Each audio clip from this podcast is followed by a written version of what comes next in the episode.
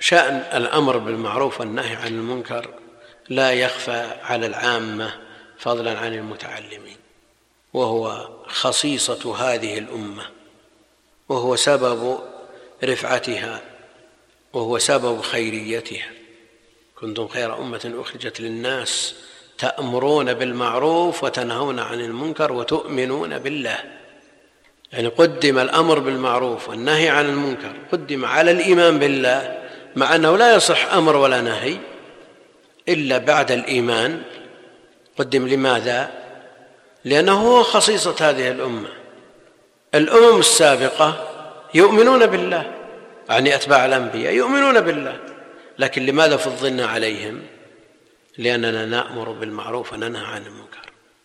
ولذلك قدم على الإيمان بالله الذي يشترك فيه الجميع فقدمت هذه الخصيصة للاهتمام بشأنها والعناية بها.